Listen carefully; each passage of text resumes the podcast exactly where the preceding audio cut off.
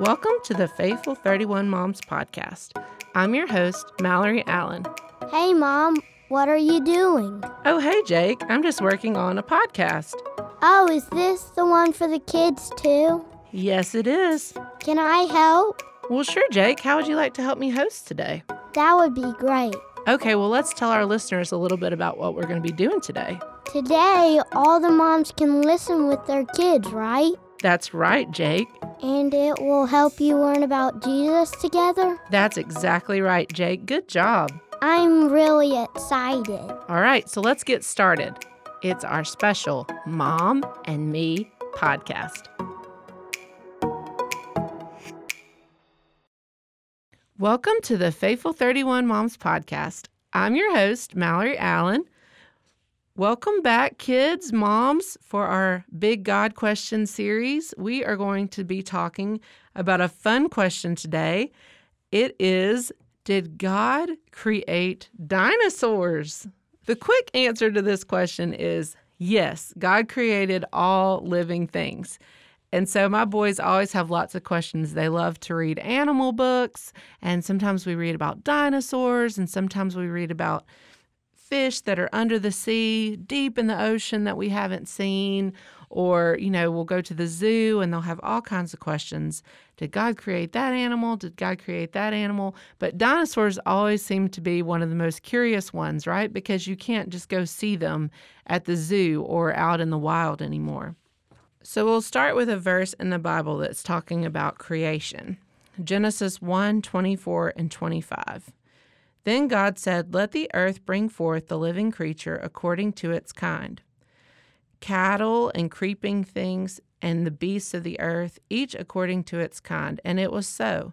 And God made the beasts of the earth according to its kind, cattle according to its kind, and everything that creeps on the earth according to its kind. And God saw that it was good. We see from this passage that all living creatures were made by God, right?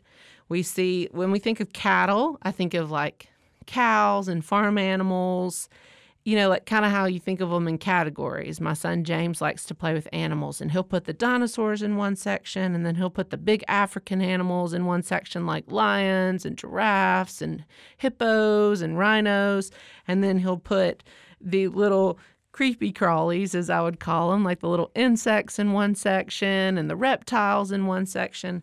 And so it's just talking about how God made the animals with order. He made them with order and he made them all.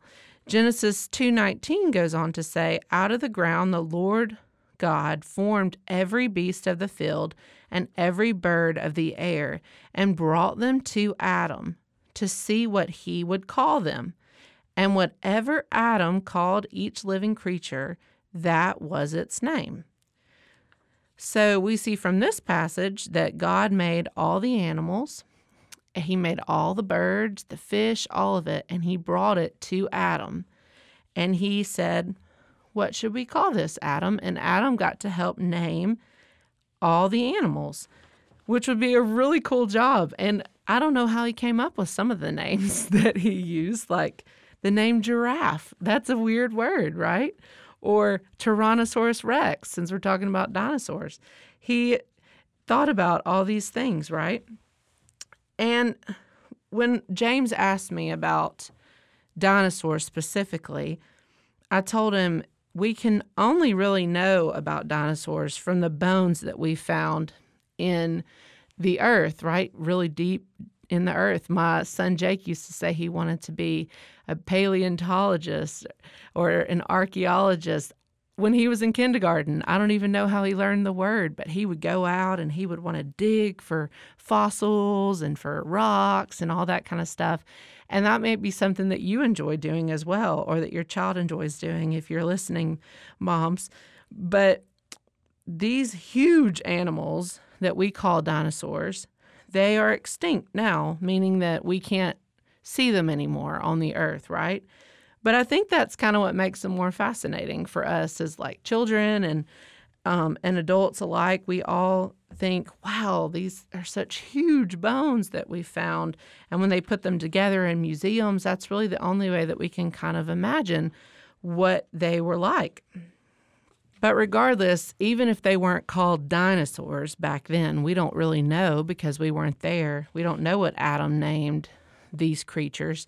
We just know that they were in this big beast of the earth category that we read in Genesis 1, and that God created all of these things. So anything that is gone or we still have today, or it might look a little different than when it started, God created everything, all living things, right? Birds, fish, animals, people, trees, flowers, the sun, the moon, the stars, all of it. God created everything. So that is our answer as far as did God create dinosaurs? Yes, he absolutely did because he created everything. Jake and James asked me the other night when we were looking at a book about fish under the sea.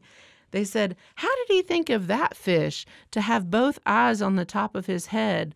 Or how did he think of that one that swims around? It's in Finding Nemo. I don't remember the name of it, but it has the little electric light in front of it because it swims so deep in the ocean. It has really big teeth just some really strange looking things, right, in the bottom of the ocean.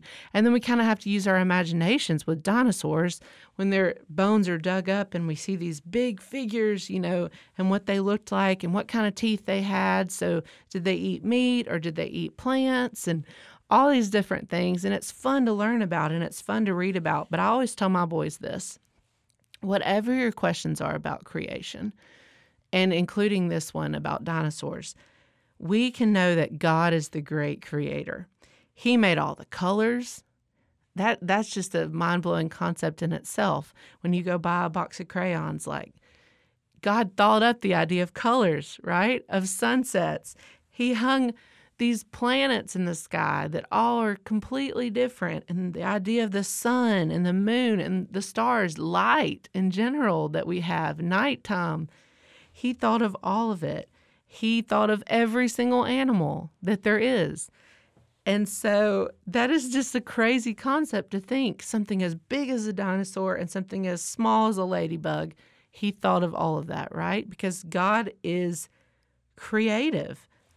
I think the most creative thing that God can make, though, his prized creation that he says in the Bible was when he made Adam and Eve, when he made man, when he made woman, because we're not alike. There's no two people alike. We're all made with a different line pattern in our hands, with a different personality, with a different way of thinking. We're all created unique and special by God.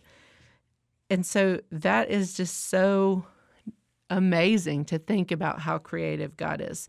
So, my challenge to you today is when you go to the zoo because it's summertime, or when you're playing with your toy dinosaurs in your playroom, or you're catching lightning bugs at night and putting them in a little jar, whatever it is, if you're just taking a walk outside, when you see these amazing things that God has created, when you realize that He thought up a lightning bug, just thank him for that. See how great our God is, how creative our God is. And if people ask you in the future, how did that come about? How did how did how did that get thought of? You, you can always say God thought of it. God's creative. God is the ultimate creator.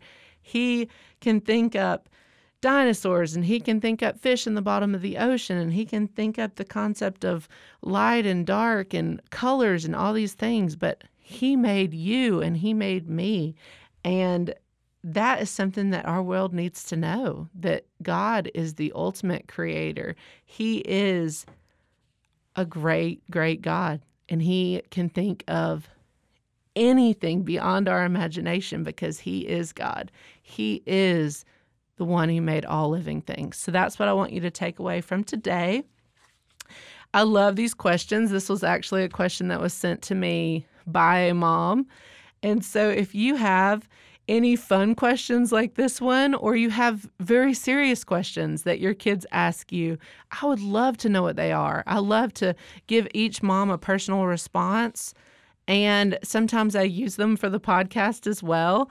And so my email is m allen A L L E N, M Allen at lwf.org. It's on my website, faithful31moms.com. I would love to hear from you. I would love for you to email me some questions that just completely threw you off when your child asked them, or they were funny, or they were serious, like I said. But email them to me. And if you need help with a response, I'm happy to do that. Or if you're just saying, hey, this might be a fun one to do on the podcast, or one that I'm sure a lot of moms are asked, I would love to hear those from you. I hope that you all have a great day and that you go outside and that you enjoy God's creation. Have a blessed day.